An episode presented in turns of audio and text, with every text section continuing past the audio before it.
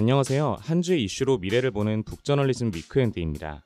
위크엔드를 들으며 팟캐스트에 관심이 생기신 분들, Spotify for Podcasters를 통해 쉽고 빠르게 팟캐스트를 만들어 보세요.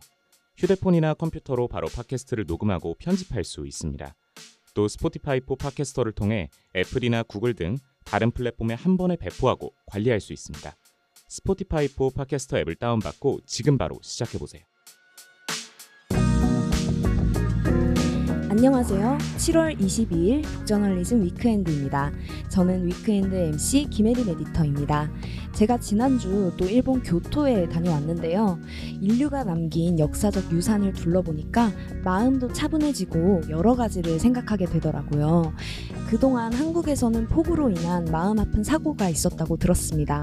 기후변화가 가끔은 지금 살고 있는 시간을 낯설게 또 과거에는 당연하게 살아왔던 환경을 무색하게 바꾸는 것 같아요. 중국 실크로드에서 수천 년간 자리를 지킨 고대 벽화가 지금의 기후변화에 힘들어하고 있다 는 뉴스를 봤는데요. 높은 습도가 벽화의 결정화를 가속하고 그 때문에 벽화가 벗겨지도록 만든다고 해요. 해당 연구를 밝힌 보고서는 예술품의 일부가 몇 년 안에 사라질 수 있다고 경고했습니다. 지금 우리가 사는 시대는 그 어느 때와도 다르고 또 전례를 찾기 어려운 시대인 것 같아요. 지난주 인간이 만든 새로운 지질 시대인 인류세에 대한 이야기 위크엔드 북스 코너에서 전해드렸으니까요. 궁금하신 청취자분들은 북저널리즘 시리즈 인류세 시나리오와 함께 무사히 주말 나셨으면 좋겠습니다.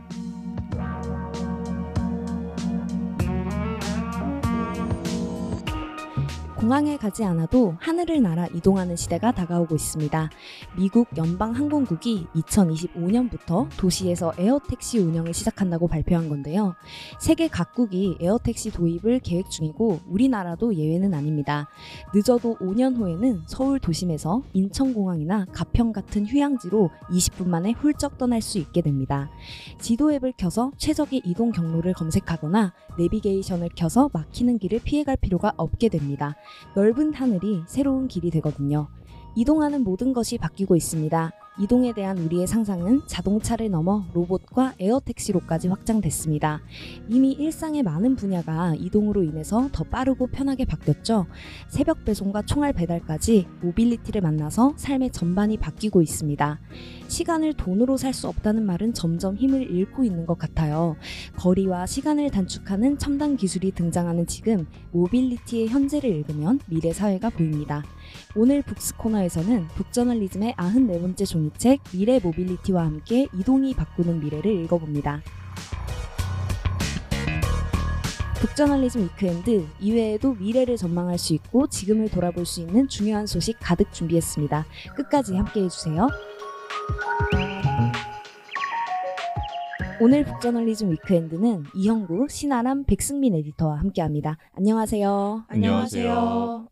네, 첫 번째 이슈는 이현구 에디터가 준비해 주셨습니다. 어떤 이슈인가요? 아, 네, 이게 유튜브 트렌드 뭐 이런 건데요. 네. 이게 사실 되게 마이너한 주제일 수 있어서 제가 네네. 이게 위크엔드에서 이거를 좀 다뤄도 될지 고민을 좀 했는데 음. 그래도 위크엔드가 지금으로 미래를 볼 수 있는 이슈를 전달드려야 하잖아요. 아, 그렇죠. 그렇죠. 그래서 이 이슈를 통해서 지금의 사회상을 좀 진단하고 또 앞으로의 사회 갈등 양상을 좀 그려볼 수 있지 않을까 해서 일단은 가져왔습니다. 어, 아 이렇게 들으니까 또 어떤 트렌드를 가져오셨길래 이렇게까지 좀 밑밥을 까 시는지 궁금하기도 한데. 아, 네. 이게 사실 트렌드가 된 지는 좀 됐어요. 네. 이게 2021년쯤부터 이제 한국 유튜브에도 자주 보이기 시작을 한 거예요. 음. 이 바로 레드필 콘텐츠라는 건데요. 네. 이 이름만 들으면 혹시 뭔지 아시겠나요? 레드필. 어, 레드필이면 빨간 약이잖아요. 그쵸. 그 매트릭스에서 너 파란 약 먹을래, 빨간 약 먹을래 하잖아요. 맞습니다. 그때 빨간 약. 네. 그 영화 매트릭스에서 이제 주인공 네오가 빨간 약을 먹으면서 이 세계가 이제 매트릭스였다는 사실을 깨닫고 이제 음. 진짜 세계인 그 자이언이라고 하죠. 네. 시온. 네, 네. 거기서 이제 눈을 뜨잖아요. 그런 것처럼 뭔가 너희들의 눈을 뜨게 해주겠다라는 어, 콘텐츠인 거예요. 네. 그러니까 너네가 알던 세계는 지금 가짜 세상이다. 이런 어. 얘기를 하는 거죠. 이걸 탈피해야 이게 진짜 세상의 작동 원리가 보인다. 뭐 이런 어. 류의 콘텐츠입니다. 아, 대부분의 음모론이 이렇게 시작하지 않나요? 그쵸, 예. 그쵸. 한편으로는 또 자기 개발서 톤 같기도 하고. 맞아. 시 시크릿 이런 거 생각나지 않나요? 예, 그러니까 미라클 모닝 하면 네. 너의 인생이 바뀐다. 또 이런 맞아요, 맞아요. 이야기처럼 들리기도 하고요. 근데 뭐 눈을 뜨게 한다 이러니까 이제 최근 미국에서 좀 굉장히 핫했던 이슈인 이 wokeism 이런 것들도 좀 생각나긴 하는 것 같아요. 그렇죠. 그것도 이제 뭐 유색 인종이 뭐 탄압 이런 것들에 눈을 뜨면서 음. 이 사회 구조가 백인 중심으로 구성돼 있다는 걸 각성한다 뭐 이런 뜻이잖아요. 그쵸. 근데 이게 놀랍게도요. 이 red pill 콘텐츠는 그 wokeism과 정 반대에 서 있다라고 보시면 됩니다. 어, 네. 그러니까 이게 눈을 뜬다는 거는 똑같은데요. 사실 어떻게 보면은 뭐 극우 성향이라든지 아니면 안티 페미니즘 성향이라든지 이런 음. 분들이 좋아할 만한 이야기라는 거예요. 어. 근데 더 정확히 말하면 그냥 딱 남성. 뭐 아. 인종이든 뭐든 상관없어요. 그냥 딱 남성을 타깃해서 나온 겁니다. 네. 근데 이게 애초에 근거도 되게 빈약하고 음. 혐오를 조장할 만한 주장들이 대부분이에요. 근데 이런 콘텐츠가 유튜브에서 특히 한국에서 계속 지금 네, 수직 상승을 하고 있는 거죠. 어, 아, 그럼 남성을 타깃했다는 게 좀 어떤 의미인지 이게 뭐 스포츠 뭐도 아니고 음. 아니면 뭐 여자는 볼 수 없는 것도 아니고. 어. 예. 레드필 콘텐츠가 주로 말하는 주장이 좀 어떤 건가요? 아마 실제로 보시면 깜짝 놀랄 만한 것들도 많고 한데 이 대표적인 예를 하나 들자면 아 이게 말해도 되나 싶긴 하지만 네. 그 설거지론이라고 인터넷 아, 담론입니다. 이거 혹시 뭔지 네네. 알고 계세요? 아, 이거 한창 논란이 됐었잖아요. 또 아, 얼추 저도 맥락은 알고 있는데 그래도 한번 설명해 주시면 좋을 것 같아요. 그 이게 사실 정갈한 단어로 설명하기가 참 어렵죠. 네, 그쵸. 그래서 제가 나무위키 설명을 긁어와서 말씀을 음. 드릴게요. 네. 자, 연애 경험이 전무하거나 매우 적은 남성이 젊은 시절 문란한 성생활을 즐겼던 여성과 결혼하는 행위를 타인이 식사를 마치고 남은 이 그 설거지를 이제 자발적으로 하는 것에 비유해서 비합리적인 선택임을 주장하는 인터넷상의 담론이라고 말하고 있는데 아. 이것도 정갈하지가 않네요. 네, 정갈하지 않네요. 그렇죠. 네. 이 레드필 콘텐츠가 이제 어떤 건지 감이 좀 오시나요? 아, 이런 것들을 좀 이야기한다. 그러니까 뭐 너희들이 지금 연애 시장에서 겪는 어려움이 뭐 구조적인 문제다. 그쵸. 눈을 떠라. 이렇게 네. 얘기하는 콘텐츠라는 거네요. 네네. 네, 그러면은 이게 사실상 뭐, 아, 이렇게 하면 연애 잘할 수 있어. 뭐, 이렇게 하면 손해 보는 연애 하는 거 아니야. 뭐, 이런 것들을 얘기하는 콘텐츠라고 갈무리 할 수 있을까요? 네, 맞습니다. 원래는 그랬는데요. 사실 지금은 좀 더 범용적으로 쓰이고 있어요. 네. 그게 문제 같은데, 그러니까 뭐 성공을 위한 마음가짐이라든지, 음. 그러니까 뭐 그런 거 있죠. 끌어당김의 법칙. 아, 아니면 뭐 네. 아침에 일단 일어나서 침대부터 정리해라. 그래야 아, 이제 맞아. 네가 성공하는 거야. 예, 예. 기적, 이거, 뭐 기지개 키면서 소리 한번 질러라. 뭐 어, 이런 그쵸. 거. 예. 근데 마치 그게 이제 레드필을 먹은 것처럼 너의 눈을 뜨게 해줄 거다. 성공으로 아, 너를 인도할 거다. 네. 막 그런 얘기를 하는 거죠.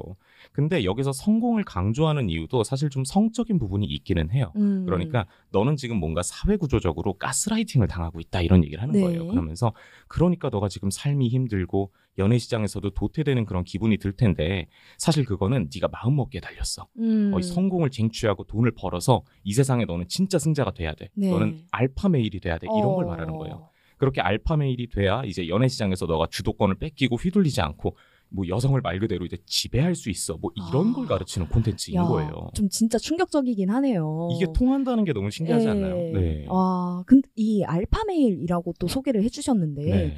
이 개념 저도 많이 듣기는 했거든요. 뭐 네. 알파나 말파녀 뭐 이런 이야기들이 많이 나왔잖아요. 그렇죠, 예. 그렇죠. 이게 사실은 동물행동학에서 쓰는 개념입니다. 네. 그러니까 사회적 동물 중에 가장 높은 서열을 가진 애들을 알파라고 하죠. 어. 근데 이게 뭐 알파도 있고 베타, 오메가 뭐 이렇게 있어요. 네. 다 서열 순인 거고요. 그래서 결국 알파 메일이 되면 뭐 남자들 세계에서 우두머리가 될 수 있고 어. 여성도 쉽게 만날 수 있다. 뭐 네. 이런 개념으로 쓰이는 것 같아요. 음. 게다가 또 재밌는 게 시그마 메일이라는 개념도 있거든요. 어, 시그마 이거 수학 시간에 들어본 것 같은데. 그러니까 예. 저도 시그마 들으면 일단 그 마음이 한번 청량해지는 예. 그런 단어인데 예. 이 시그마 메일이라는 게 약간 론 울프 뭐 이런 약간 느낌이에요. 어. 그러니까 이 알파부터 이 오메가까지 수직 구조가 쫙 있잖아요. 예. 거기서 벗어나 있는 애들을 말하는 거예요. 아, 아 외로운 늑대. 그렇죠. 예. 그래서 이들은 마음만 먹으면 언제든 알파가 될 수 있대요. 이제 그 아. 이 개념을 정리해 놓은 아, 그런 것들이 것 있거든요. 같아요. 저 일본 애니메이션 같은 데서 예. 많이 본 것 같거든요. 아 그런 예. 캐릭터 있죠. 약간 예. 혼자 다니고 예, 제일 혼자 센 다니고. 애들. 근데 쟤는 자기만의 세계가 있는 것 같아. 맞아요. 그래서 항상 인기가 많죠. 그런 친구들은. 그렇죠. 예. 그런 애들이 이제 서브 주인공으로 등장하기도 하거나 아예 주인공으로 예, 등장하기도 그렇죠, 하거나. 그렇죠. 그렇죠. 그런 걸 이제 sigma male이라고 하는 겁니다. 어. 그래서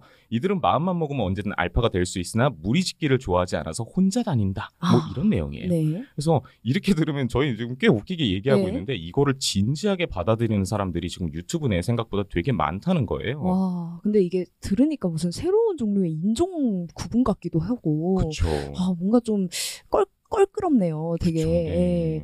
이 되게 유튜브 내에서 이걸 진지하게 받아들이는 사람이 많다. 또 이렇게 설명을 해주셨는데 네. 이 영향력 이런 것들을 좀 평가할 만한 지표가 있을까요? 그 최근에 그 유튜브에서 쇼츠로 많이 노출되는 사람 중에 이제 유튜브 읽어주는 남자 이제 유익남이라는 채널이 아, 있어요. 저 알아요. 보셨나요? 저 추천 콘텐츠로 떠가지고 봤는데 네. 어 되게 좀 뭐, 계속 보고 싶진 않던데. 네, 예. 사실 저도 근데 이 유익남이 그 구독자가 무려 48만 명이에요. 어 맞아요 인기 많았어요. 그렇죠. 네. 인기가 많은데 요새 또 어떤 콘텐츠를 하냐면 원래 이제 그런 해외 레드필 콘텐츠 같은 거를 번역해서 소개하는 네, 맞아요, 원래 맞아요. 그런 거를 했었는데 요새는 이게 진짜 더 문제가 되는 게 게스트들을 불러서 팟캐스트를 합니다. 아 조금 더 상호작용적으로 바뀌었군요. 네. 그렇죠. 그래가지고 뭔가 이 사람이랑 지금 뭔가 그 인터넷상의 그런 뭐 연애 담론이라든지 음. 아니면 뭐 사회 갈등이라든지 이런 부분에 대해서 되게 이런 red pill적인 시선에서 뭔가를 네. 던지는 거죠. 어... 네, 그런 얘기를 하고 있고 또 네. 이외에도 레드필 코리아라고 구독자는 7만밖에 없는데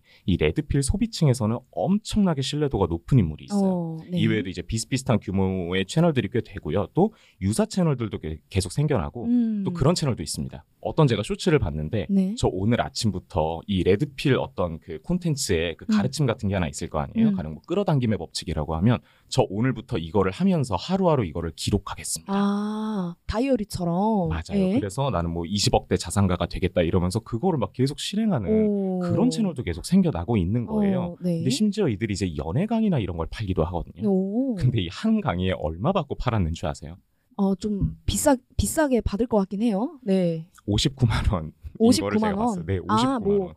뭐 세 달에 59만 원 이러면은 그럴 수도 있는데. 네, 예. 이 2시간짜리 강의인가 하나인가 그런데 이게 59만 원. 아, 2시간짜리에 59만 원. 네, 이걸 아. 본 사람들 후기도 봤는데 진짜 혹평이 심하더라고요. 아, 아니 아, 이미 2시간에 59만 원을 지불할 수 있으면 알파남 아닌가요? 아, 그쵸.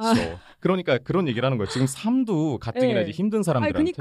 네, 너 이거 너가 지금 알파메일이 되려면 일단 이 비싼 강의를 너가 들어야 뭐가 될 수가 있어 해서 이거 그 돈을 너무- 갈취해 가는 거죠. 그러니까 이용하는 거잖아요, 사실. 그쵸. 네. 또 이게 참 그 뭐 파시는 분한테는 제가 죄송한 말이긴 합니다만 그분의 이제 다른 영상을 보면은 연애 강의를 파는 사람이 하면 안 되는 말 투성이였거든요. 음. 네.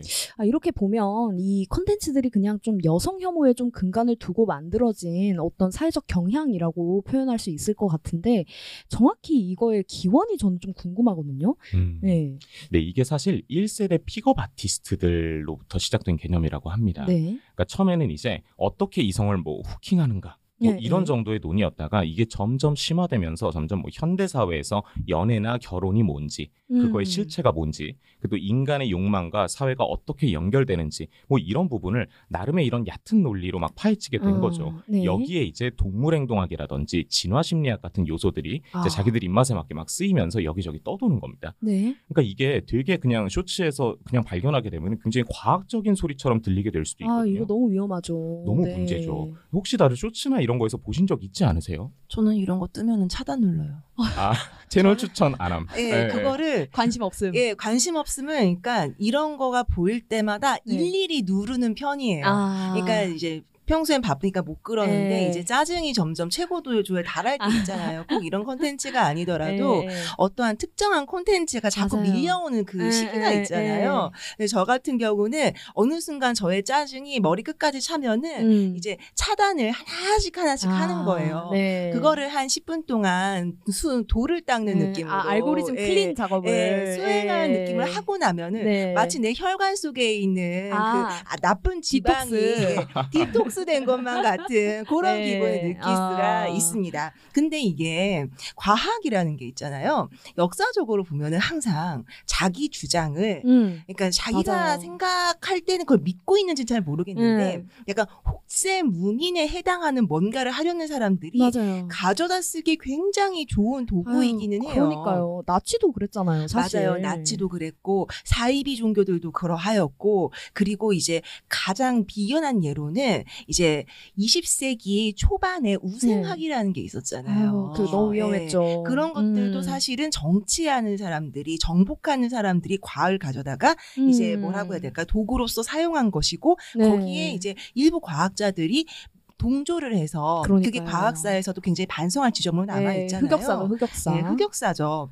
그래서 사실 뭐랄까요? 이런 사람들이 과학을 들먹이면서 이야기를 하는 걸 보면은 음. 한편으로는 불쾌하면서도 한편으로는 초라해 보이고 네. 읍서 보이고 하거든요. 그쵸. 그랬던 사람 중에 대표적인 사람이 앤드류 테이트라고. 아, 맞아요. 그 유익남에서도 그- 굉장히 많이 나와요. 맞아요, 네. 맞아요. 근데 저는 사실 이분을 어떻게 기억을 하고 있냐면요. 이 분이 그 제가 알기로는 그 작년인가 작년 네. 말인가에 한번 구속되시면서 체포되시면서 아, 인신매매입니다. 그것도 예. 그러니까요. 네, 말도 안 근데- 되죠. 우와. 그거의 그 단초가 되었던 증거가 되었던 게 피자 박스에 남아 있던 어떤 것이어서 와. 아, 그렇죠. 네. 그래서 아, 그-. 예. 환경 운동가 그레타 툰베르가 네. 네가 봐라 피자 박스를 재활용을 안 하면은 저렇게 되는 아. 거야 라면서 일편을. 날렸던 예. 그런 걸로 기억을 해요. 아. 승민님도 그때 기- 그거 기억나요? 그? 어, 네, 기억나죠. 그리고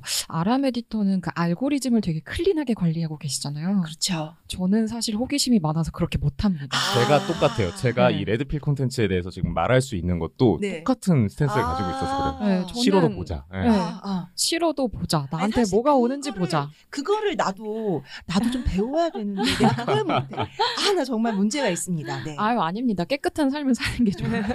맞아요. 좋죠. 네. 아무튼 그 앤드류 테이트 사건 저도 기억을 하는데 어 이런 사람들이 엄청나게 인플루언서잖아요. 아, 막 스스로 막. 알파메일이라고 하면서 여성한테 막 순결 강조하고 인종 차별하고 뭐 호모포빅한 말을 하고 근데 그냥 이게, 이게 이 사람만의 문제가 아니라 온라인 현상으로 볼 수 있을 정도로 이 정도로 규모가 커지고 있어요. 그리고 음. 이게 왜 먹히냐라고 하면은 형구 에디터가 말한 것처럼 정말 이 사람들이 성공, 그럴 듯한 성공에 대해서 이야기를 하고 있거든요. 음. 예를 들어서 제가 며칠 전에 봤던 쇼츠는 실제로 봤습니다. 네. 예, 돈 버는 법이 일상생활에 널려 있다면서 어. 너가 카페에 가서 생각을 해봐라. 왜 거기서 돈을 쓰고 있냐? 돈을 벌어야지. 너 아. 일상생활에서 돈 버는 법을 계속 찾고 소비자가 아니라 생산자의 시각을 가져라. 연습해라. 아, 이렇게 진짜요? 이야기를 하고 있어요. 도로를 걸으면서 내가 이 도로를 깔았으면 돈을 벌었을 텐데 이런 식으로요? 그런 아. 거죠. 그러니까 어 근데 이거 잘못해서 들으면 자칫하면은 약간 혹할 만한 얘기들이거든요. 예. 그러니까는 약간의 진실을 엄청난 거짓들과 함께 섞어서 이야기하니까는 그쵸. 이거의 힘이 엄청나지는 거죠. 음. 관점도 있고요. 진짜 오늘 좀 충격적인 것들을 좀 많이 알아가는 것 같은데, 그렇죠. 아, 사실 저는 그런 생각도 있어요. 우리가 이제 현대 사회에 들어서면서 정보의 양이 굉장히 많아졌잖아요.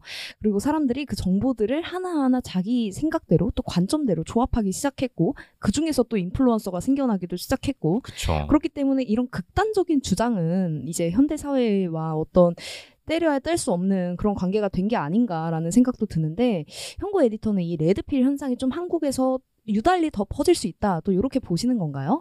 네, 그럴 수 있다고 생각을 해요. 특히 이제 이 red pill 콘텐츠가 또 교묘한 점이 뭐냐면 승민 에디터가 말해준 거에 더해서 음. 이 성공의 공식이라든지 뭔가 FOMO를 자극하는 그런 아, 형태로 콘텐츠가 구성되고 네네. 있다는 거예요. 근데 한국 같은 경우에 이런 뭐 비혼주의라든지 이런 얘기들이 더 많이 나오고 있잖아요. 음. 비혼주의도 앞으로 늘어갈 거고 연애 시장에서 어려움을 겪는 사람들도 뭐 남자나 여자나 같이 늘어나겠죠. 네. 게다가 경제적 양극화라든지 젠더 갈등도 이제 한국 사회는 특히 더 심하잖아요. 그런 사람들한테 이런 영상이 마치 대안처럼 제시될 수 있다는 게 너무 문제일 것 같아요. 음. 오늘 충격적인 것들만 얘기가 좀 많이 나왔는데 네. 아까 말씀드린 이 유익남의 경우 있잖아요. 네. 이 사람이 제일 많이 인용하는 게 하버드 교수였던 조던 피터슨이에요. 예, 예. 근데 이 교수가 베스트셀러 작가기도 하고 왜 IDW라고 해서 intellectual dark web이라고 하는 그런 사람들이 네, 있습니다. 네. 분류되는 사람인데 이 지성의 암흑망 그래서 뭐 토론을 즐기고 엄청 논리적인 극우 세력들을 아, 말해요. 네. 근데 이 사람 영상 중에 막 젊은 남성이 위로받을 곳이 없다라고 하면서 막 자신도 눈물을 보이는 그런 영상이 있어요. 음. 어. 근데 이런 게 red pill 콘텐츠랑 결합을 하면서 다시 말해서 아까 과학적인 거를 좀 갖고 온다 그랬죠. 네. 여기에 인문학적인 것까지 좀 갖고 오고 심리학적인 것까지 좀 갖고 오고 음. 하면서 인터넷에서 기형적인 모습을 띠게 되고 이게 한국인들한테 제대로 소구하는 그런 포인트라는 거죠. 아, 그러면은 우리 사회에 조금씩 더 이게 사실 인터넷 현상이라는 게 이제 현실 사회로 넘어온 속도가 너무 빨라졌잖아요. 맞아요. 그러니까 우리 사회 사회에 조금씩 더 큰 영향을 미치게 될 텐데 그러면은 이게 결국에는 어떤 결과를 낳게 될지 그것도 조금 전망을 해보면 좋겠거든요. 네, 저는 사실 이 red pill 콘텐츠가 이거 자체로 문제라기보다는 네. 이거랑 유사한 식으로 여러 가지가 생길 수 있다고 생각하는데 왜 음. 얼마 전에 그거 쇼츠 혹시 보셨어요? 이 쇼츠가 천만 뷰를 달성한 쇼츠인데요. 네. 축구 선수 음바페가 이제 그 이강인을 막 옹호하는 그런 얘기를 하는 어. 근데 그게 있었는데 저도 그걸 심지어 봤거든요. 네. 봤는데 오, 아 진짜 음바페가 이렇게 말했나 보다 하고 저는 그냥 넘어갔어요. 음. 근데 저는 뭐 딱히 뭐 축구나 이런 거에 관심이 없으니까 그냥 네. 무심히 넘어갔는데 댓글 보니까 막 아 오늘부터 막 형님으로 아. 어, 생각하겠다 네, 뭐 네. 이런 얘기가 있었는데 그거 알고 보니까 딥페이크더라고요. 아. 깜짝 놀랐습니다. 정말 감쪽같이 그냥 속여버렸네요. 네, 그러니까 음성을 딥페이크를 한 거예요. 아. 그 인터뷰 내용에다가 그 음성만 더딥힌 그런 건데 네. 이게 지금 AI가 막 이렇게 발전을 하면서 콘텐츠에 대해서는 거의 지금 프로슈머 시대가 완성이 되고 있잖아요. 네, 그렇죠. 그래서 이렇게 좀 극단적이고 지금 내가 당장 적용할 수 있을 것 같은 걸 알려주는 이런 콘텐츠가 이빨을 숨기고 막 사람들한테 침투를 하고 음. 이게 또 재생산이 되고 확산하는 현상이 전방위적으로 일어날 수 있지 않을까라는 생각이 드는 거예요. 네. 그러니까 레드필 같은 그런 인터넷 담론뿐만이 아니라 다른 인터넷 담론들도요. 아, 그렇네요. 정말 인터넷 현상이라고만 치부하기에는 우리 사회에 좀 많은 면들을 담고 있는 이슈였던 것 같습니다. 다음 이슈로 넘 어가 보면 좋을 것 같은데요. 다음 이슈는 신아람 에디터가 준비해 주셨습니다. 어떤 이슈인가요? 네, 오늘 저는 훈훈한 소식 하나 먼저 갖고 왔습니다. 네. 그 새마을 금고가요. 이번에 네. 홍수 피해 입으신 분들 너무 네, 많잖아요. 맞아요.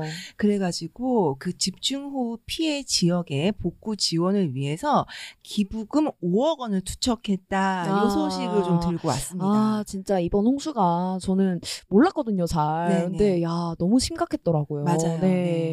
아, 근데 훈훈한 소식이긴 한데 사실 위크엔드가 이 미래를 전망할 수 있는 소식이어야 되잖아요. 그쵸, 그쵸. 예. 네. 이거 미래를 어떻게 전망할 수 있나요? 죄송합니다. 네. 그러면은 너무 훈훈하기만 네. 했으니까 요 얘기 조금 같이 해볼게요. 검찰이 새마을 금고 중앙회 그리고 박차훈 새마을 금고 중앙회 회장 자택 등에 대해서 압수수색을 한번 했어요. 네, 네. 또 또 하러 들어갔다고 그러더라고요. 아. 이거 예. 아, 이거 앞서 말씀한 거랑 톤이 갑자기 확 달라지네요. 그쵸. 네. 맞습니다. 이 뉴스도 꽤 유명했어가지고 맞아요. 많은 분들이 알고 계실 것 같아요. 예, 지금 새마을금고가 전방위적인 수사를 받고 있다는 네. 얘기인데요.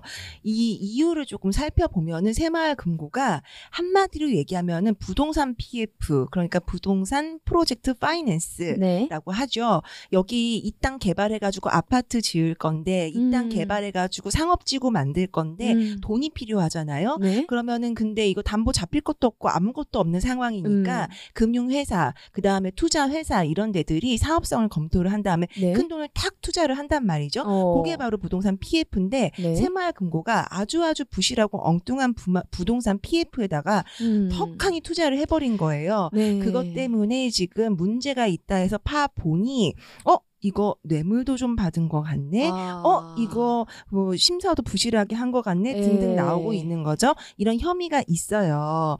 그래가지고 지금 찍힌 사람이 기업금융부 차장. 음, A 씨라는 사람이 있습니다. 새마을금고 네. 중앙회에 그리고 이제 여기다가 돈 빌려달라고 하는 캐피탈이 있을 거 아니에요. 네. 그다음에 M 캐피탈 부사장 B 씨가 있어요. 어. 근데 이제 A 씨 같은 경우에는 그 박 회장님 네. 최측근이다. 네. 게다가 M 캐피탈 부사장 B 씨는 누구냐? 박 회장님 운전기사 출신이다. 아, 연결이 되어 있었다. 예, 네. 요쯤 되니까 좀 이제 흥미진진해지죠. 예, 그쵸. 요 얘기가 있은 다음에 5억 원을 쾌척했다. 요 뉴스가 붙어 나온 겁니다. 네, 아, 5억 원이 그렇게 뭐 훈훈한 돈은 아니었다. 또 네. 이런 생각도 드네요. 네네. 네. 물론 선의는 선의로 해석하고 또 잘못은 엄정하게 따져야겠죠. 네. 따로 떼어놓고 봐야 되겠지만 요게 요게 조금 같이 이 뉴스가 나오다 보니까 음. 마냥 훈훈하네 하고 보기엔 좀 어려운 뉴스다라는 맞아요. 생각이 들어서 네. 이 얘기를 좀 먼저 갖고 왔어요. 네. 사실 오늘 explained 뉴스레터 받아보신 분들은 아시겠지만 그 뉴스 브리핑에 그 이 부동산 PF 관련해서 음. 뇌관이 터질 수도 있다 네. 심상치 않다 요 뉴스 맞아요. 음. 전해드렸거든요. 그래서 이 새마을 금고 처음에 어 뭐지 뱅크런 일어난다고? 근데 음. 정부가 괜찮다 그러네. 예. 어 근데 또 뭔가 문제가 있다고 음. 자꾸 이랬다 저랬다 하니까 혼동스러우시죠? 맞아요. 요거 조금 정리해 드리려고 갖고 음, 왔습니다. 맞아요. 이 새마을금고가 위험하다는 이야기가 들린 게 제 기억으로는 좀 몇 달 전이거든요. 맞아요, 예, 맞아요. 그때부터 친구들한테 이제 다 연락을 돌렸죠. 너 네. 새마을금고에 돈 넣어놨니? 아, 얼른 빼라. 얼른 또 빼라. 우정이 돈독하다. 예, 우리- 그렇게까지 예. 했던 기억이 있는데 네. 사실 새마을금 고 하면 저한테는 어떤 추억의 은행 그리고 네. 또 새마을 운동이 뭐 생각나기도 하고 그쵸. 예, 되게 네. 푸근한 이미지가 있거든요. 네. 예. 그 방금 말씀해주신 부분에 핵심이 있어요. 음. 새마을 금고가 굉장히 푸근하고 정답고 예, 예스럽잖아요 네. 이미지가. 근데 그래서 새마을 금고가 우리에게 굉장히 필요한 존재였고 어. 지금 그래서 새마을 금고가 문제인 거긴 하거든요. 네. 우리 승민 에디터 초등학교 때 학교에서 새마을 금고 통장 만들려고 해서 만들어 본 적 혹시 있어요? 어, 네, 있어요. 그리고 제 기억으로는 제가 처음 만들었던 통장이 새마을 금고 통장이었던 것 어, 같아요. 아, 저도 저도 있어요. 네. 저도 그때 왜 기억나냐면 네. 제가 첫 도장을 어머. 그때 통장 만든다고 파고 맞아요, 맞아요. 그거를 온갖 곳에 찍고 다녔던 기억이 나네요. 예. 어머나 세상에 아니 음. 근데 있잖아요 지금 우리 혜림 MC하고 승민 에디터가 얘기해줬던 거 있잖아요 제가 여러분하고 이제 그 네. 태어난 그 해가 조금 많이 차이가 네. 나잖아요 근데 저도 경험이 똑같습니다 어. 저는 심지어 국민학교 다녔어요 예. 근데 국민학교에서도 1학년 때 똑같은 일을 저도 겪었고 맞아요. 그때 처음 도장 파봤거든요 예. 그렇다면은 좀 생각을 해보죠 우리가 어 아니 세상에 은행이 그렇게 차고 넘치는데 학교에서 새마을 금고라는 금융기관에 콕 찍어가지고 그러니까요. 거기 통장 만들라고 음. 학교에서 얘기하는 게 말이 되나 그러니까요. 이런 생각 들지 않으세요? 어. 이거 조금 이상하죠. 어, 왜 국민은행도 농협도 아니라 하필 맞아요. 새마을 금고일까? 네, 예. 그럴 때 거기에는 이유가 있습니다. 우리 현고 에디터 혹시 Founders 들어봤어요? 우리 또 이제 그 아, 그쵸, 예, 그쵸. 북저널리즘 이 런칭한 또 부정기 뭐 스페셜한 팟캐스트인데 네. 야, 북저널리즘의 탄생기를 다뤘던 Founders 1화 현고 에디터 들어보셨어요? 아, 네 이게 사실 뭐 Founders 들을 때 이렇게 콘텐츠로서 들어야 되는데 아 이게 듣기가 쉽지가 않더라고요. 대표님 목소리잖아요. 그렇죠. 예, 예. 그러니까 근데 아, 이 무게감이 달라가지고 아무튼 네. 너무 재밌게 들었습니다. 네네. 예. 근데 거기서 대표님이 처음에 북저널리즘 시작할 때 음. 그 자본금이 있어야 될 거 아니에요. 아, 네네. 예, seed money 요거 어떻게 마련했는지도 기억나세요?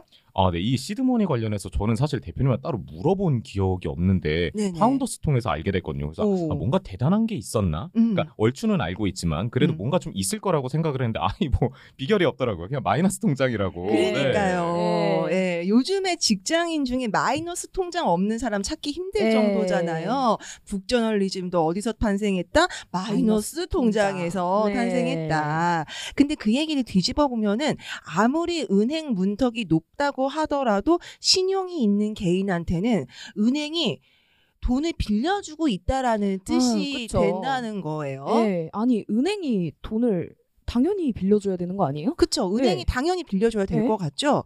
근데 예전에 그러니까 우리나라가 지금처럼 심리적인 G8이 아니었던 아. 70년대나 네. 80년대나 60년대 막 그쯤으로 돌아가 보자고요. 네. 그때는 사정이 달랐어요. 뭐 80년대는 우리나라도 조금 이게 궤도에 올라섰지만 60년대만 하더라도 전쟁 끝난 지 10년째 예요 아, 그러니까요. 예, 모두가 힘들 때거든요. 음. 나라의 외환이 인내 없네 할 때예요. 음. 70년 대까지만 해도 뭐 굉장히 뭐라고 해야 될까요? 뭐 배를 고른 일이 뭐 네. 비일비재했던 때잖아요. 네. 자 그러면은 은행들이 개인들한테 돈을 빌려줄 수 있을 것인가 아. 없을 것인가 그리고 만약에 은행이 돈을 갖고 돈 장사를 할 돈을 갖고 있다고 쳐요. 음, 네. 그러면은 기업한테 빌려줄 것인가 개인한테 빌려줄 것인가. 아, 사실 기업한테 빌려주는 게 훨씬 더 수익성이 있을 것 같아요. 네. 안전하기도 하고 수익성도 그쵸. 있는데다가 당시에 국가에서 주도해서 경제 성장을 음. 이끌었던 때이기 때문에 기업을 키워야 된다라는 기조가 사회 전반적으로 굉장히 강했고 네. 그러다 보니까 당시 은행들은 개인한테는 돈을 거의 안 빌려줬어요. 아. 돈이 있으면 기업에 빌려줘 가지고 나라를 부강하는 게 애국이었던 시대란 말이죠. 아니 그러면 아 사실 은행 입장에서는 충분히 이해가 되고 네. 기업 입장에서도 아 좋다 충분히 음, 좋다 그쵸? 근데 제가 개인 입장이라면 네. 살다 보면은 큰 수술 받아야 될 때도 있고 그쵸. 어, 우리 부모님 뭐 해드려야 될 때도 있고 그쵸. 우리 동생 뭐 시집 가는데 뭐 해줘야 될 것도 있고 그쵸. 급한 일 생기잖아요. 네네. 그럴 때 어떻게 해요? 그쵸. 그때는 어떻게 했냐? 그래서 사채를 썼습니다. 아 마음이 아프네요. 그쵸. 네. 사채를 썼어요. 이 시장통에 보면은요, 그, 하시는 분이 계세요. 음. 우리 요즘엔 일수 가방이라고 하는데, 그런 가방 갖고 계시는 아주 네. 아주 굉장히 그 지역에서 유명한 사채 하시는 돈놀이 하시는 분 아. 계셨어요. 지금은 그런 분들이 뭐라고 해야 되나요? 불법 사금융이 굉장히 뭐 안 좋은 예처럼 이제 상징화되어 음. 있지만, 사실 그때는 뭐 필요악이라고 할까요? 동네 그쵸. 주민들하고도 굉장히 사이가 좋았고, 음. 그런 분들이 고, 뭐 이자는 좀 높게 받았지만 그 사람이 없 으면은 말씀하셨던 네. 것처럼 큰 수술 받아야 될 때 큰일이 나니까 예, 그쵸. 음, 어머니 아버님 뭐 큰일 났을 때 뭐 어떻게 해드릴 수가 없으니까 음. 필요 악이었단 말이에요. 네. 근데 필요이기도 하지만 악이기도 하다라는 아, 얘기는 그쵸. 폐해도 있다는 거겠죠. 음. 그래서 이거를 갖다가요. 당시에 1972년에 83 조치라는 게 나오거든요. 이게 네. 무슨 얘기냐면은 아, 안 되겠다. 이대로 고리 대금업이 성행하게 놔두면 음. 큰일이 나겠다. 음. 안 그래도 서민들이 힘든데 고리 대금에다가 쪽 쪽 돈을 빨리면은 네. 은행에다가 저축을 안 하고 은행에다가 저축을 하면 기업한테 빌려줄 돈이 없겠네. 그쵸. 안 되겠네 해가지고 음. 법을 만듭니다. 사금융시장 자금이 그 이제 비은행 금융기관으로 양성화될 수 있는 제도적 근거를 마련을 하는데요. 이 어. 말이 굉장히 어렵죠. 네, 자 네. 무슨 얘기냐? 그 고리 대금 대금업 하시던 분들 음. 시장에서 그 고금리 받고서는 돈놀이 하시던 분들한테 가던 그 돈을 갖다가 네. 거기다 두지 말고 음. 이제 뭐 조흥은행 뭐 이런 커다란 아. 은행 말고 네. 무슨 무슨 협동신용조합 아, 큰 은행 말고. 네 맞아요 우리가 흔히 생각하는 저축은행 계열 있잖아요 아, 네. 그 제2 금융권량을 만들자 여기서 서민 금융이 돌도록 하자라는 아. 그런 조치를 만드는 거예요 네 그때 새마을금고가 같이 탄생을 합니다 어. 이게 또 탄생 실 탄생 그 역사를 또 살- 살펴보면은요 가슴이 또 따뜻해지는 아, 얘기가 그래요? 있어요. 여기 또, 또 후는 코드가 있나요? 네 후는 코드가 있어요. 자 1926년에 조선의 첫 발을 디딘 메리 가브리엘 죄송합니다. 죄송해요. 제가 아, 야심차게 시작했는데. 예, 죄송해요. 메리 가브리엘라 뮬헤린 수녀라는 분이 계세요. 선교하러 아, 오셨겠죠. 네네. 자, 이 이름도 어려운 메리 가브리엘라 뮬헤린 수녀님이 음. 아, 내 이름이 너무 어려워서 조선인들이 발음을 잘 못하네. 음. 그래가지고 가별 수녀라고 해주세요라고 아. 할 만큼 굉장히 희생 정신도 이제 네. 투철하고 참 좋은 분이셨다고 해요. 네. 근데 이분이 6.25 전쟁, 한국 전쟁 이후에 우리나라 굉장히 또 어려워졌잖아요. 그쵸. 그 1920년대에 왔다가 일제 강점기 추방됐다가 아 또 내가 있었던 그 한국이 이렇게 힘들다고 해서 다시 왔어요. 음. 음, 다시 와가지고 했던 여러 가지 일 중에 하나가 그 고리 대금에 시달리는 서민들 좀 도와줘야 되겠다 네. 해가지고 이 가별 수녀님이 그 수녀님 되기 이전에는 네네. 회계 일을 좀 했었대요. 어. 그래가지고 자기 장기를 좀 살려가지고 그 신용 협동조합 같은 걸 만들어요. 네. 성가 신용 협동조합이라는 걸 음. 1960년도에 처음으로 이제 설립을 하거든요. 네. 요거를 정부가 주도를 했던 재건 국민 운동 본부라는 단체가 있어요, 당시에. 네. 여기에서, 아, 이거 너무너무 좋은 제도다. 어. 해가지고 여기랑 또 손을 잡고서는, 아, 이 금고를 갖다가 지역 곳곳에다가 둬가지고, 네. 고리대금 같은 거 하지 말고, 개 같은 거 벗다가, 음. 그 개주가 이제 돈 들고선 도망가면 네. 야반 도주하면 아유, 큰일 큰일이죠. 나잖아요. 네. 그런 거 하지 말고, 네. 마을마다 금고를 둬서 아. 마을 사람들이 여기다 저금을 하고 어려운 사람들은 여기서 돈도 빌려주고 아. 그렇게 하자라고 이제 이 가브리엘라 수녀님이 만들었던 요 금고하고 손을 잡아가지고 만들었던 게 새마을 금고다. 아, 마을 금고를 들으니까 아, 이게 여기까지 왔구나. 그쵸. 예, 그 네, 이 생각이 가별. 수녀님의 이 예. 금고 사업이 이렇게 된 거예요. 아, 그러면 진짜로 이 새마을금고가 서민들이 기댈 곳, 좀 비빌 수 있는 언덕 그런 곳이 됐다는 거네요. 맞습니다. 옛날 말로 하자면요. 둘의 향악 개 예? 이런 거예요. 아. 그래서 이제 마을에 금고가 있어요. 아무리 좋은 은 가가지고 문을 두드려봤자 나한테 네. 돈은 안 빌려주지만 음. 내가 이 마을 금고에다가 평소에 돈이 있을 때 저금을 막 해놔요. 네. 그러면 이 마을 금고에서는 어? 저기 만춘이네 애가 아프대매 음. 만춘이네 애가 아프니까 돈을 빌려줘야겠어 결정이 될 수 있잖아요. 네. 그리고 만춘이가 지금 돈은 없어도 성실한 사람이야. 음. 쟤 술도 안 마시고 도박도 안 네. 하잖아. 네. 꼬박꼬박 잘 갚을 거야. 쟤 빌려줘. 이럴 수 있잖아요. 네. 자, 요런 것이 이 원시적인 형태가 이제 에, 뭐랄까 제2금융권 형태로 이제 정착된 게 새마을금고다. 이렇게 아. 보시면 되겠습니다. 아. 근데 이게요 조금 그 새마을 금고가 네. 처음 생길 때하고 지금 좀 많이 다르다는 느낌 안 드세요? 예, 지금은 뭐, 그쵸? 뭐 횡령하고 네, 그러면 막안 그- 되죠. 예, 그런 네. 느낌 막 들잖아요. 새마을 금고가 언제부터 이렇게 변하기 시작했을까? 막 부동산 투자하고 네. 서민들의 비빌 언덕이 아니라 그게요 IMF 때입니다. 아, 신자유주의가 확 들어왔을 때 그냥 예. 확 바뀌어버렸네요. 네, 맞아요. 사실 IMF 이전까지는 아까 말씀드렸던 대로 네. 그 일반 시중은행에서 개인들한테 돈을 안 빌려줬잖아요. 네. 근데 IMF 때 기업들 다 망해 나갔던 거 기억나세요? 아, 그쵸. 그쵸? 네. 자, 우리 그 승민 에디터도 은행에서 돈 빌려본 적 있죠? 어, 네, 그럼요. 그쵸? 네. 근데 제가 알기로 승민 에디터님이 뭐 큰 이제 부잣집 그 따님이라든가 그러면 참 좋겠지만 그러지 않고 굉장히 지극히 좋겠네요. 네. 평범하신 되게 따님인 걸로 알고 있어요. 예, 맞습니다. 이렇게 젊은 사람한테 이 사람의 미래와 신용도를 보고 돈을 빌려주는 게 되게 당연한 시- 세상이잖아요. 근데 그 경험이 세- 처음 생긴 거는 IMF 때입니다. 아. 기업이 망해버려가지고 은행들도 막 넘어갔잖아요. 네네. 그 경험을 하고 나니 차라리 따박따박 월급 들어오는 애들이 아. 더 돈을 빌려줬을 때 안전할 수 있구나라는 걸 처음 깨달은 거예요. 아, 개인이 더 잘 갚을 수 있구나. 맞습니다. 네. 그러다 보니까 네. 네. 어쩐지 그래서 대출 심사를 할때 네. 여기 회사에 몇 개월을 다녔는지 맞아요. 이런 것들 많이 꼼꼼하게 보더라고요. 맞습니다. 바로 그겁니다. 그래가지고 IMF를 기점으로 서민들한테도 은행들이 대출을 해주기 시작을 했어요. 아. 그때 모든 게 달라진 겁니다. 네. 자, 그러면 새마을금고 입장에서는 아니 서민금융은 우리가 하렘에 음, 음. 시중 은행들은 안 빌려준다며 네, 네. 시중 은행들도 빌려주면은 우리는 어디서 이자 받아가지고 금고를. 돌리지 이렇게 된 오. 거예요. 그러면은 여기서 새마을 금고도 은행처럼 투자도 하고 아. 큰그 덩어리로 돈도 빌려줘가지고 이자도 받고 네네. 해야 되는 거죠. 이때 모든 게 달라집니다. 그래서 은행처럼 새마을 금고도 투자를 하기 시작했다. 아, 아니 너네도 내 이제 선 넘어왔으니까 네. 나도 거기까지 가겠다 이런 거네요. 네, 그쵸, 그쵸. 그래서 이게 이제 문제가 되는 거예요. 네. 그 새마을금고가 행전안전부 산하라는 얘기 혹시 들어보셨죠? 아, 그렇죠. 뉴스에서 맨날 네, 얘기하잖아요. 근데 좀 이상하지 않으세요? 그 은행들은요, 음. 금감원은 산하에 있으니까, 야, 네. 너네 이자 너무 많이 받지 마. 어, 너네 지금 부실해 안 돼. 예, 이런 거 얘기하죠. 예, 준비금 더 많이 충당해놔. 예, 이렇게 예. 하잖아요. 근데 행정안전부 산하에 있는데, 막 투자도 막 하고 그럴 수 있다면 새마을금고는 누가 관리하는지 궁금하지 않으세요? 그니까요. 이거 너무 어려울 것 같은데. 그쵸. 네. 행정안전부 공무원 10, 10명이 전국 새마을금고 4천 개를 관리한다고 해요. 아유, 너무 워라벨 없을 것 같은데요? 예.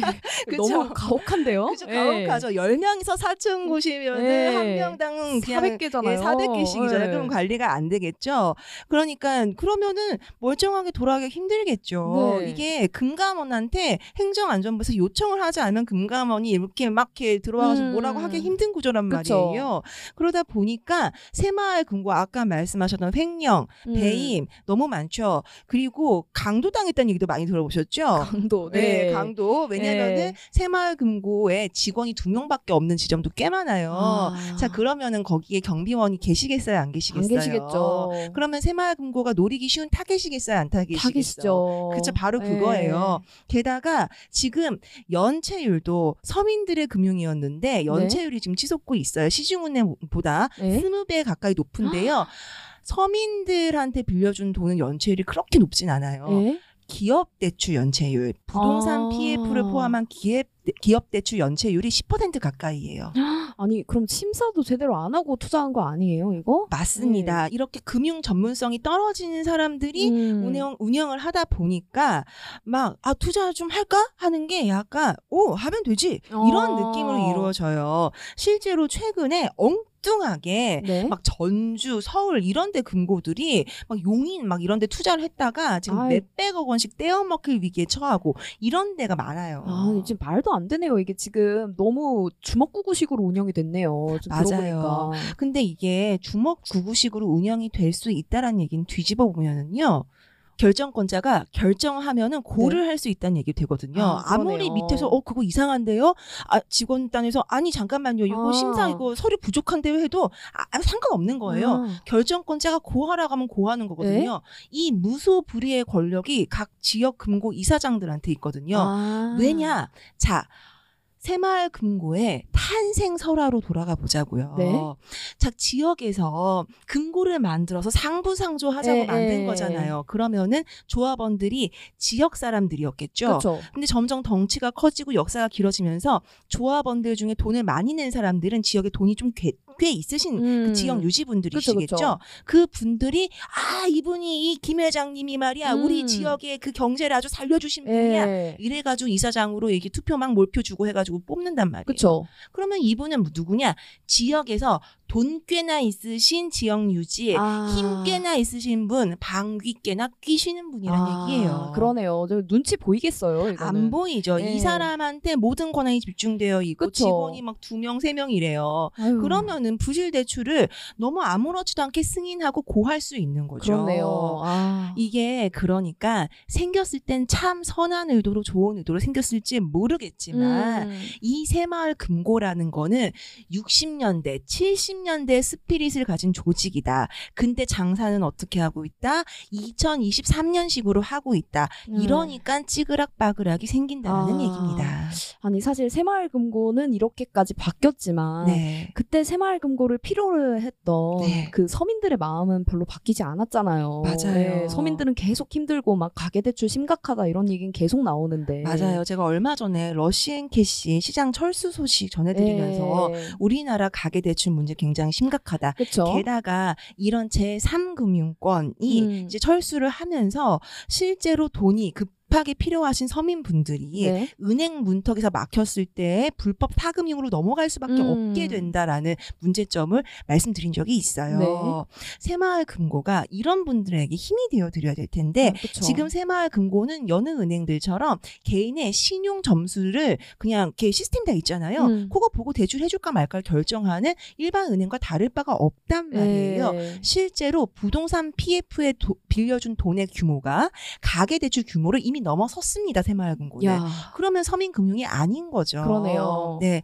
그러니까 이 새마을금고를 정상화하는 게 지금 이 시점에 정말 중요하다. 네. 안 그래도 돈을 100만 원 못 빌려서 200만 원 못 빌려서 음. 파산하게 생긴 김 사장님, 박 사장님, 이 사장님들이 전국에 깔렸는데 그쵸. 새마을 금고가 이런 식이면 안 된다라는 아. 거예요. 네. 그냥 단순히 뭐 새마을금고가 어렵다 뭐 이런 이슈가 아니라 사실 정말 필요한 기관이었네요. 맞습니다. 네. 우리 경제에 척추를 담당하고 있는 건요. 삼성전자도 아니고요. 음. 에코프로도 아니고 LG엔솔도 아니에요. 네. 지금 저기서 김밥 천궁 셔터문 열고 계신 사장님, 그쵸. 해장국집 사장님, 네. 그리고 어디 이뭐 옷- 옷가게 사장님 네. 이런 분들이 그쵸. 우리 경제 척추란 말이죠. 네. 이런 분들이 기댈 수 있는 서민 금융으로 남아줘야 될 텐데 음. 새마을 금고가 그 역할을 제대로 하지 못하고 있다. 그 이유는 무엇일까? 아까 말씀드린 그러한 역사적인 사건들 때문이기도 하 지만 네. 그 역사적 사건을 겪으면서 체질 개선을 해야 된다라는 내부적인 요구나 그런 뭔가 내부적인 자성 이런 게 없었다라는 게 음. 문제예요. 네. 이번 기회를 놓치면 안 됩니다. 그러네요. 지금 새마을금고가 다시 서민들의 금융으로 돌아가지 않으면은 앞으로 감당해야 될 그런 뭘까요? 금융적 위기의 무게감이 작지 않다라는 걸좀 예. 이야기해야 될 것 같아서 오늘 이 소식을 갖고 왔습니다. 네, 가끔 정말 작은 움직임들이 나중에 큰 청구서로 돌아올 때가 많잖아요. 맞습니다. 그런 것처럼 우리 도 새마을금고의 필요성을 제대로 실감하고 체질 개선 논의에 본격적으로 들어가야겠습니다. 네. 이번 주 디스위크는 여기서 마무리할게요.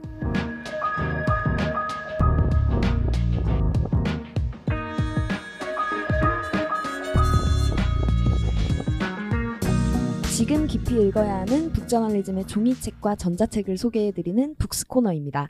이번 주는 백승민 에디터가 준비했습니다. 오늘 에어택시에 대한 이야기 나눠본다고 들었어요. 어, 맞아요. 어릴 때 과학 상상을 그릴 때 꼭 들어갔었던. 아유, 꼭 들어갔죠. 네, 날아다니는 네. 자동차. 이제 진짜로 상용화를 앞두고 있다는 소식입니다. 미국 연방항공국이 빠르면 2025년부터 에어택시 운영을 제한적으로 시작해서 네. 2028년이면 적어도 한 업체가 미국 도시 상공에서 에어택시를 운영하도록 하겠다 아. 이렇게 계획을 발표했어요. 우리나라는 원래도 2025년부터 상용화를 목표로 한화나 항공사들 같이 되게 다양한 기업들이 사업을 추진하고 있었습니다. 네. 에어택시 그 말이 되게 직관적이죠. 그러니까요. 에어를 네.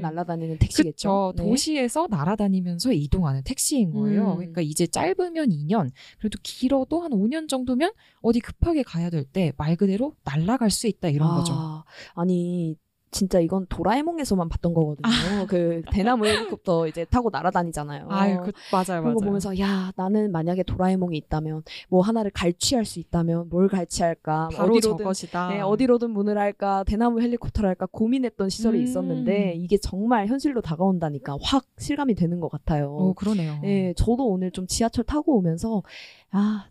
좀 날개가 있었다면 저 비둘기에 사용하지 않는 날개를 내가 사용할 수 있다면 이런 생각을 좀 했었거든요. 예. 저도 뚜벅이로서 남일은 아닙니다. 네. 예, 아침에 꽉 막힌 버스 탈 때 이제 도로는 꽉 끼어 있고 근데 하늘은 텅 비어 있고 그런. 거 보면은 아 그냥 저 하늘 타고 날아가고 싶다 음, 이런 생각이 들기도 하죠. 맞죠. 단순히 그냥 편한 게 아니라 빠르기도 한데요. 네. 어, 잠실에서 인천공항까지 택시 타면 1시간 40분이 걸리는데 네. 에어 택시를 타면은 20분이 걸린다고 해요. 진짜 빠르네요. 네, 그래서 네. 예를 들어 뭐 출장을 간다고 치면은 에어택시 타고 이제 여의도에서 바로 호텔 옥상에서 타고 네. 어, 그 인천공항까지 20분 만에 도착을 해가지고 음. 회의 자료도 그 택시에 있는 디스플레이로 받아보고 네. 심지어 그 카드를 주섬주섬 꺼내서 결제를 할 필요도 없어요. 아. 이미 모바일 애플리케이션으로 다 결제까지 한 번에 하는 이야, 겁니다. 정말 스마트하네요. 근데 우리가 지난주에도 이 비행 이야기를 했잖아요. 제가 그것 때문에 얼마나 불편하게 비행기를 탔는지. 아. 예, 그런 그 탄소를 내가 지금 몇 킬로그램을 뿜고 있는가, 뭐 이런 생각까지 했었는데, 네. 이 에어택시도 그 탄소로부터 좀 자유롭지 않을 것 같거든요. 어, 에어택시가 헬리콥터랑 비슷한 개념이긴 한데 네. 헬리콥터는 화석 연료를 사용한다면 에어택시는 이 전기를 사용합니다. 아. 그 우리가 이제 석유 자동차 대신에 전기 자동차를 타잖아요. 네. 그거랑 똑같아요. 탄소 안 내뿜는다는 거죠. 네. 그래서 친환경적인 미래 교통 수단으로 에어택시가 주목받고 있습니다. 어, 아, 헬기 비슷한 개념이라 이렇게 설명을 해주셨는데, 이 헬기를 생각하면은 그 이착륙장도 항상 그 옥상에 있잖아요. 그리고 뭐 프로펠러 소음도 엄청나고, 그렇죠. 막 바람 때문에 좀 강아지 같은 경우에는 날아갈 것 같기도 하고 아, 그렇던데, 네. 이 에어택시는 좀 그런 불편함들은 없나요? 일단 두 개, 그 두 개가 지금 문제점으로 꼽히고 있기는 해요. 네. 어, 공항 같이 활주로 같은 넓은 시설은 필요는 없거든요. 네. 근데 헬기처럼 이착륙장 자체는 필요한 거죠. 음, 그래서 전용 터미널인 vertiport 개발도 논의가 되고 있고요. 네. 아직 인프라는 안 갖춰진 상태인데 서울에서는 한강변이 어, 음. vertiport로 활용될 가능성이 높다고 합니다. 네. 그리고 소음에 대해서도 잡아야 되는 과제입니다. 헬리콥터가 비행할 때 한 80데시벨 정도의 소리가 나는데 네. 에어택시는 한 60데시벨 이하를 지금 소음 목표로 어. 잡고 있어요. 네. 왜냐하면 60데시벨부터 이제 수면 장애가 일어나거든요. 음. 그래서 아직 이 에어택시로 인해서 발생할 소음이 어느 정도인지 가늠할 수가 없어가지고 이동 경로에 위치한 아파트나 빌딩에 소음 피해가 불가피하다는 이야기는 나오고 있습니다. 네. 그 사실 이런 사생활 침해, 뭐법 개정 이런 과제들이 아직 많아요. 그렇지만 음. 다가오는 미래임은 좀 분명해 보입니다. 네. 예를 들어서 프랑스 파리에서는 2024년 올림픽 때 관객들이 에어택시를 타고 이동하게 하고 하려고 아. 계획하고 있습니다. 아니 뭐 센강에서 수영 경기 한다더니 정말 아, 기대가 되는 올림픽이 될 것 같아요. 아, 새로운 것들이 되게 많은 올림픽이 될 것 같죠. 네, 그쵸. 아, 뭐 이동하는 거 좋고 더 빨리 더 편하게 가고 싶은 욕망은 누구에게나 있을 것 같은데 사실 전 지금 그냥 택시비도 조금 부담이거든요. 아, 많이 부담됩니다. 예, 요금 너무 비쌀 것 같아요. 이 에어택시. 전문가들이 가장 회의적으로 바라보는 부분인 상황인데요. 네. 일단 속도 면에서는 말씀드렸듯이 에어택시가 압승입니다. 그렇죠. 근데 초기 탑승 요금이 택시의 최대 3배 비싼 요금이라고 하거든요. 어, 우리 지금 택시도 비싼데 네, 네. 에어택시 탈 수 있을까? 한번 보겠습니다. 아까 전에 그 잠실에서 인천공항 20분 만에 갈 수 있다고 말씀드렸잖아요. 네. 이게 택시 요금으로 치면 한 6만 4천 원 정도 나오는 거리라고 어, 해요. 네. 근데 에어택시 타면은 18만 원인 거예요. 아, 탈 수 있을까요? 어떻게 아, 생각하세요? 저는 그 공항버스 17,000원도 조금 부담이 되던데 18만 원은 너무하지 않나. 아, 네. 그쵸. 저도 그냥 누가 내주면 타려고요. 아, 저도 누가 내주면 탈래요. 약간 콩고물 좀 받아 먹겠습니다. 예, 예. 근데 이 상용화가 된다면 만약에 에어택시가 정말로 우리 일상에 들어온다면 이런 상상도 가능하지 않을까 싶어요. 제가 부산 돼지국밥을 정말 좋아하거든요. 예, 예. 그래서 돼지국밥 먹으러 부산 간 적도 있는데 어. 광안리에 있는 수변 최고 돼지국밥이 있어요. 네. 그거를 아 먹고 싶다. 근데 내가 지금 부산은 갈 수 없다. 예. 그러면 에어 택시로 배달을 해가지고 집에서 30분 만에 배달 받아서 먹는 상상을 어. 하는 거예요. 근데 배달비는 한 20만 원 나오긴 하겠죠. 예, 그럼 한 20만 6천 원 정도 들겠네요. 야, 많이 좀 비싸긴 하지만 가능은 한 시나리오 같아요. 맞아요. 생각해 보면 뭐 배달의 민족이나 요기요 이런 배달 어플들 생기면서 바뀐 게 굉장히 많잖아요. 네. 옛날에 저는 아직도 기억나는 게 그 어릴 때 짜장면 시킬 때 그 전화 예절 이제 배우잖아요. 아. 안녕하세요. 저는 어디에 사는 누구누구인데요. 누구누구 바꿀 수 있을까요? 그 전화 예절을 항상 짜장면 집에도 해가지고 짜장면 아저씨가 저를 굉장히 귀여워해 주셨던 귀엽네요. 예, 그런 기억이 나는데 이 옛날에 정말 이런 이런 것처럼 배달 음식 하면 뭐 중국집 뭐 치킨 피자 요 정도 생각을 했는데 이제는 무슨 뭐 명란 바게트 무슨 뭐 아보카도 오일 뭐 이런 것까지 막 배달을 시켜 먹을 수 있는 시대잖아요. 맞아요, 맞아요. 예, 지금 우리가 뭐 서울역, 회현 이쪽에 위치하고 있지만 멀리 잡으면 막 거의 공덕 이런 데서도 배달이 오더라고요. 어, 맞아요. 그래서 이동을 가능하게 한다는 것, 이게 우리한테 새로운 상상력과 가능성을 주곤 하죠. 음. 우리의 생활 범위 자체가 넓어지는 거예요. 예. 서울에, 서울역에서도 공덕에 있는 음식을 먹을 수 있게 되는 것처럼요. 그러니까요. 그래서 오늘 가져온 책이 아, 북저널리즘의 아 네 번째 종이책 미래 모빌리티인 겁니다. 여기 앞면 띠지에 되게 크게 써 있어요. 네. 이동하는 모든 것이 바뀐다라고. 음. 해리맴 씨 말했던 것처럼 배달 서비스가 생기면서 우리가 전에 생각하지 않았던 메뉴들을 이제 집에서 먹을 수 있게 됐죠. 그렇죠. 게다가 이제는 배달의 민족이 뷰티 제품이나 뭐 제가 오늘 앱을 켜보니까 게임기, 건강용품, 애플 그 제품들까지 바로바로 배달받을 수가 아유, 있더라고요. 그러니까요. 에어팟까지도 막 배달을 해주더라고요. 네. 예. 진짜 이제는 뭐 이동 때문에 못하는 게 없는 것 같은 시대인 것처럼 느껴지는데 이 책 제목이 mobility잖아요. 네네. 근데 저한테는 모빌리티 하면 자동차가 그냥 가장 처음 떠오르거든요. 그런데 이 mobility라는 개념 자체가 이제는 확장됐다. 또 이렇게 볼 수 있는 건가요? 어, 네, 그쵸. 기존 산업에서 mobility는 자동차에 한정된 개념이었어요. 네. 근데 공유 경제가 이제 대중화되고 IT 기술 발전이 막 엄청나게 빨리 됐잖아요. 네. 그러면서 자동차만이 아니라 mobility의 핵심이 이동 그 자체가 되었습니다. 어, 그래서 자동차를 넘어서 로봇이나 우리가 아까 전에 말했던 에어택시, 네. 도심 항공 교통까지 이동을 가능하게 하는 모든 수단으로 모빌리티라는 개념이 확장됐고요. 네. 이 산업의 규모와 범위는 점점 확대되고 있습니다. 음, 뭐 예를 들어서 자동차, 뭐 자전거, 오토바이 이런 그 이동을 하는 디바이스 자체를 넘어서 에너지 인프라, 뭐 소프트웨어 뭐 어, 이런 것까지 모빌리티 산업으로 포함되고요. 네. 차량 금융이나 정비, 뭐 카쉐어링 이런 이동과 관련된 모든 산업들이 모빌리티 산업에 해당하는 오. 거죠. 그래서 크게 제조, 서비스, 플랫폼 산업 이렇게 세 가지로 산업들이 나뉘고 있습니다. 네. 저는 아까도 말했지만 면허도 없고 걸어다니는 뚜벅이에요. 음, 그리고 이런 제 입장에서는 차가 없더라도 생활은 많이 바뀌었거든요. 네. 택시를 잡을 때는 제가 싫어도 앱을 이용해야 돼요. 음. 왜냐면은 앱으로 예약을 안 하면은 이 그냥 그냥 도로에 다니는 택시가 없거든요. 맞아요, 맞아요. 네. 그리고 주말에 나가기 귀찮으면 배달의 민족으로 밥 시켜서 먹고 그쵸. 너무 바빠서 장 볼 시간이 없어도 마켓컬리 새벽 배송으로 제가 어떻게든 여름 과일만은 챙겨 어. 먹으려고 노력하고 있습니다. 네. 이 책은 이렇게 바뀌어가고 있는 모빌리티 산업에 대한 현재적인 보고이자 미래 진단이기도 합니다. 네.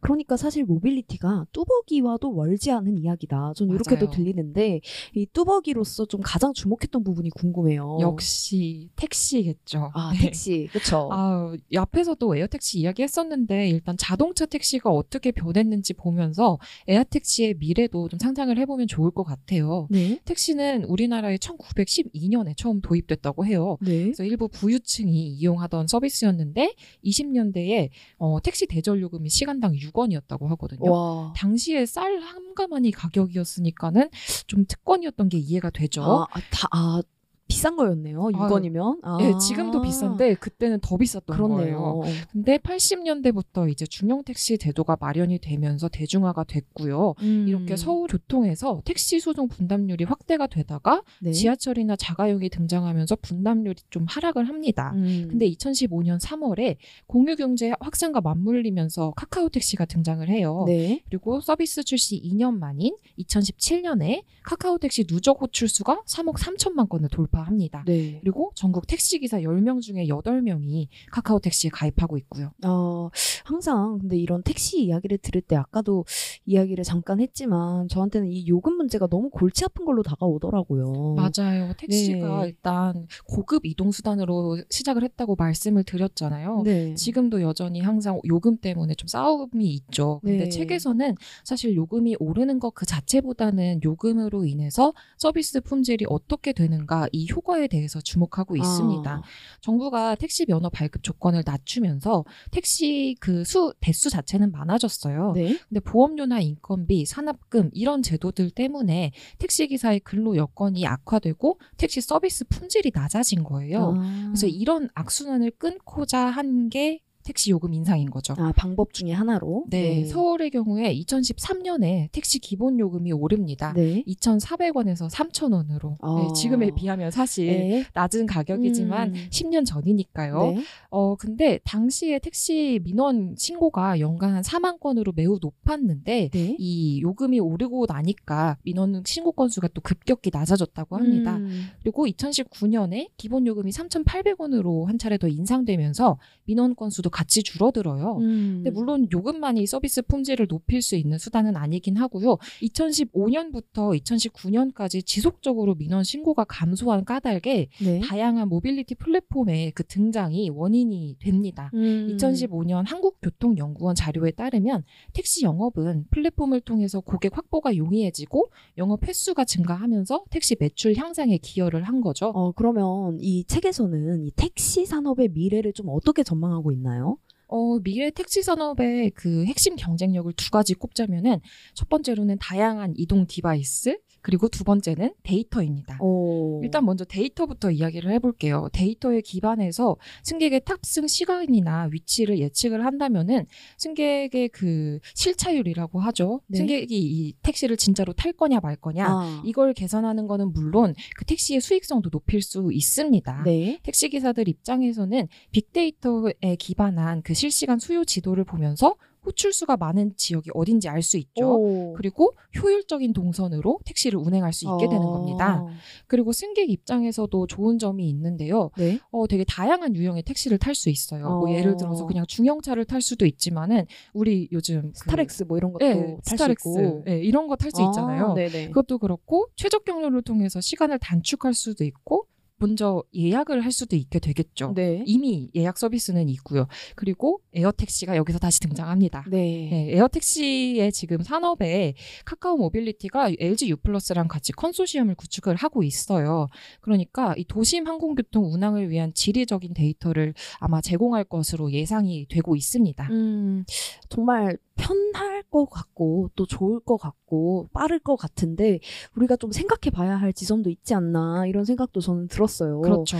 사실 하늘은 새도 이용하고 벌레도 이용하고 이제 거의 구름도 이용하는 되게 모두의 공간이잖아요. 맞습니다. 그런데 시민이나 이런 생물들 이런 데까지 좀 세밀하게 설계를 하지 않으면 도시 공간을 또 다시 하늘까지도 상업화하는 방식이 되지 않을까 이런 걱정도 좀 들어요. 예. 맞아요. 시간을 우리가 돈으로 산다 이런 말이 있죠. 음. 근데 모빌리티 산업이 커지면서 그 경향은 점점 더 강해지고 있습니다. 네. 이 예시 중에 하나가 킥보드일 것 같기도 해요. 네. 킥보드는 공공이 운영하지 않잖아요. 네, 기업들이 그쵸? 운영하잖아요. 음. 그러니까 도시 공간이 상업화가 된다는 지적이 있었거든요. 그래서 프랑스 파리에서는 킥보드가 주민 투표까지 들어갈 정도로 그 논의의 대상이 되기도 음. 했죠. 인도에 무단으로 이 킥보드를 주차함으로써 공공성을 침해하고 또 안전에 우려도 있었고요. 네, 그렇죠. 그래서 지금 전동 킥보드 주요 사업자들은 시장에서 철수하고 네. 이 마이크로 모빌리티 시장은 전기 자전거로 전환되고 어. 있, 있습니다. 네. 그래서 이 시장의 옥석 가리기도 시작됐다고 분석하고 있어요. 이 책에서는 굉장히 다양한 그 정말 이동에 관한 거의 모든 것을 다루고 어, 있거든요. 네. 뭐 꾸- 예를 들어서 이런 질문을 가지신 분들 계실 거예요. 쿠팡의 경쟁자가 왜 네이버지? 어. 어, 그럼 앞으로 전기차 시장, 충전 시장은 어떻게 될까? 음. 카카오 택시로 인해서 택시 시장은 어떻게 변해왔을까? 그 소카는 렌트 기업일까 플랫폼 기업일까? 네. 어, 이런 다양한 질문에 답하고 있는 책이거든요. 그래서 내가 앞으로 어떻게 이동하게 될까? 이 시장의 가능성은 무엇일까? 궁금하다면 이 책을 읽어보면 좋을 것 같습니다. 네. 이제 정말 모두가 이동하는 시대고 이동이 없으면 불편을 넘어서 사실 생활하기가 어려운 시대잖아요. 그런데 이 이동 자체가 바뀌고 이동하는 경험 자체가 쌓인다는 게 정말 미래를 전망할 수 있는 중요한 이슈인 것 같습니다. 마지막으로 인상 깊은 문장 하나 전해주시면서 마무리하면 좋을 것 같아요. 모빌리티 산업은 넓고 다양하다. 하나의 산업군에서 본연의 사업을 유지하고 성장시키는 전략은 구시대적인 것이 됐다. 모빌리티 산업은 점차 기타 사업과의 경계를 허물고 모빌리티가 아우르는 영역 자체를 확장하고 있다. 여러분 오늘 위크엔드도 잘 들어주셨나요? 지지난주 7월 8일이죠. 이 위크엔드 북스에서 소개해드린 책 재개발의 정치학에 관심 가져주신 청취자분들이 많았어요. 이 도시 개발의 암투에 흥미를 느끼신 청취자분들이라면 BKJN 숍에서 진행하는 커뮤니티 프로그램에 한번 참여해 보시는 것도 좋겠는데요. 재개발의 정치학을 쓴 김민석 저자가 직접 도시개발 사업의 숨은 논리를 짚어내는 프로그램입니다. 이게 책을 읽고 또 저자와 직접 소통하고 같은 관심사를 가진 독자와 만나는 기회가 참 없기도 하고 기분 좋고 또 얻어가는 것도 많더라고요. 8월 2일 저녁 7시 30분에 BKJN 숍에서 시작하는 프로그램이니까요. 퇴근 후에 가볍게 들러주셔도 좋겠습니다. BKJN 숍 네이버 스마트 스토어에서 관련 세부사항 확인하실 수 있습니다. 오늘 라디오는 기분 좋은 댓글 하나 소개해드리면서 마무리하려고 합니다. 재개발의 정치학을 북스로 소개해드린 7월 8일 위크엔드에서는 꿈을 꾸는 문어에 대한 이야기도 전해드렸는데요. SY 청취자님께서 또 이런 댓글을 달아주셨어요. 어떤 소재든 동물권 이야기는 많이 필요하다고 생각해요. 문어의 꿈 이야기 재미있게 들었습니다. 다른 뉴스들도요. 감사합니다. 이렇게 또 귀여운 이 웃음 이모지까지 해가지고 달아주셨는데 저 수줍어서 이 댓글 달지 않는 다른 청취자분들도 많다고 생각하거든요. 항상 또 재미있게 듣고 있는 거 저희가 다 알고 있으니까 또 특히 더 재미있었다 이런 거 다뤄주면 좋겠다 싶은 의견 있으시면 언제든 어디든 댓글로 소통해 주시면 좋겠습니다. 북저널리즘 위크엔드는 북저널리즘 웹사이트와 애플 팟캐스트, 스포티파이, 네이버 오디오 클립 그리고 유튜브에서도 만나보실 수 있습니다. 다음 주에는 더욱 흥미롭고 필요한 소식으로 찾아뵙겠습니다. 그러면 우리는 다음 주에 또 또 만나요. 만나요.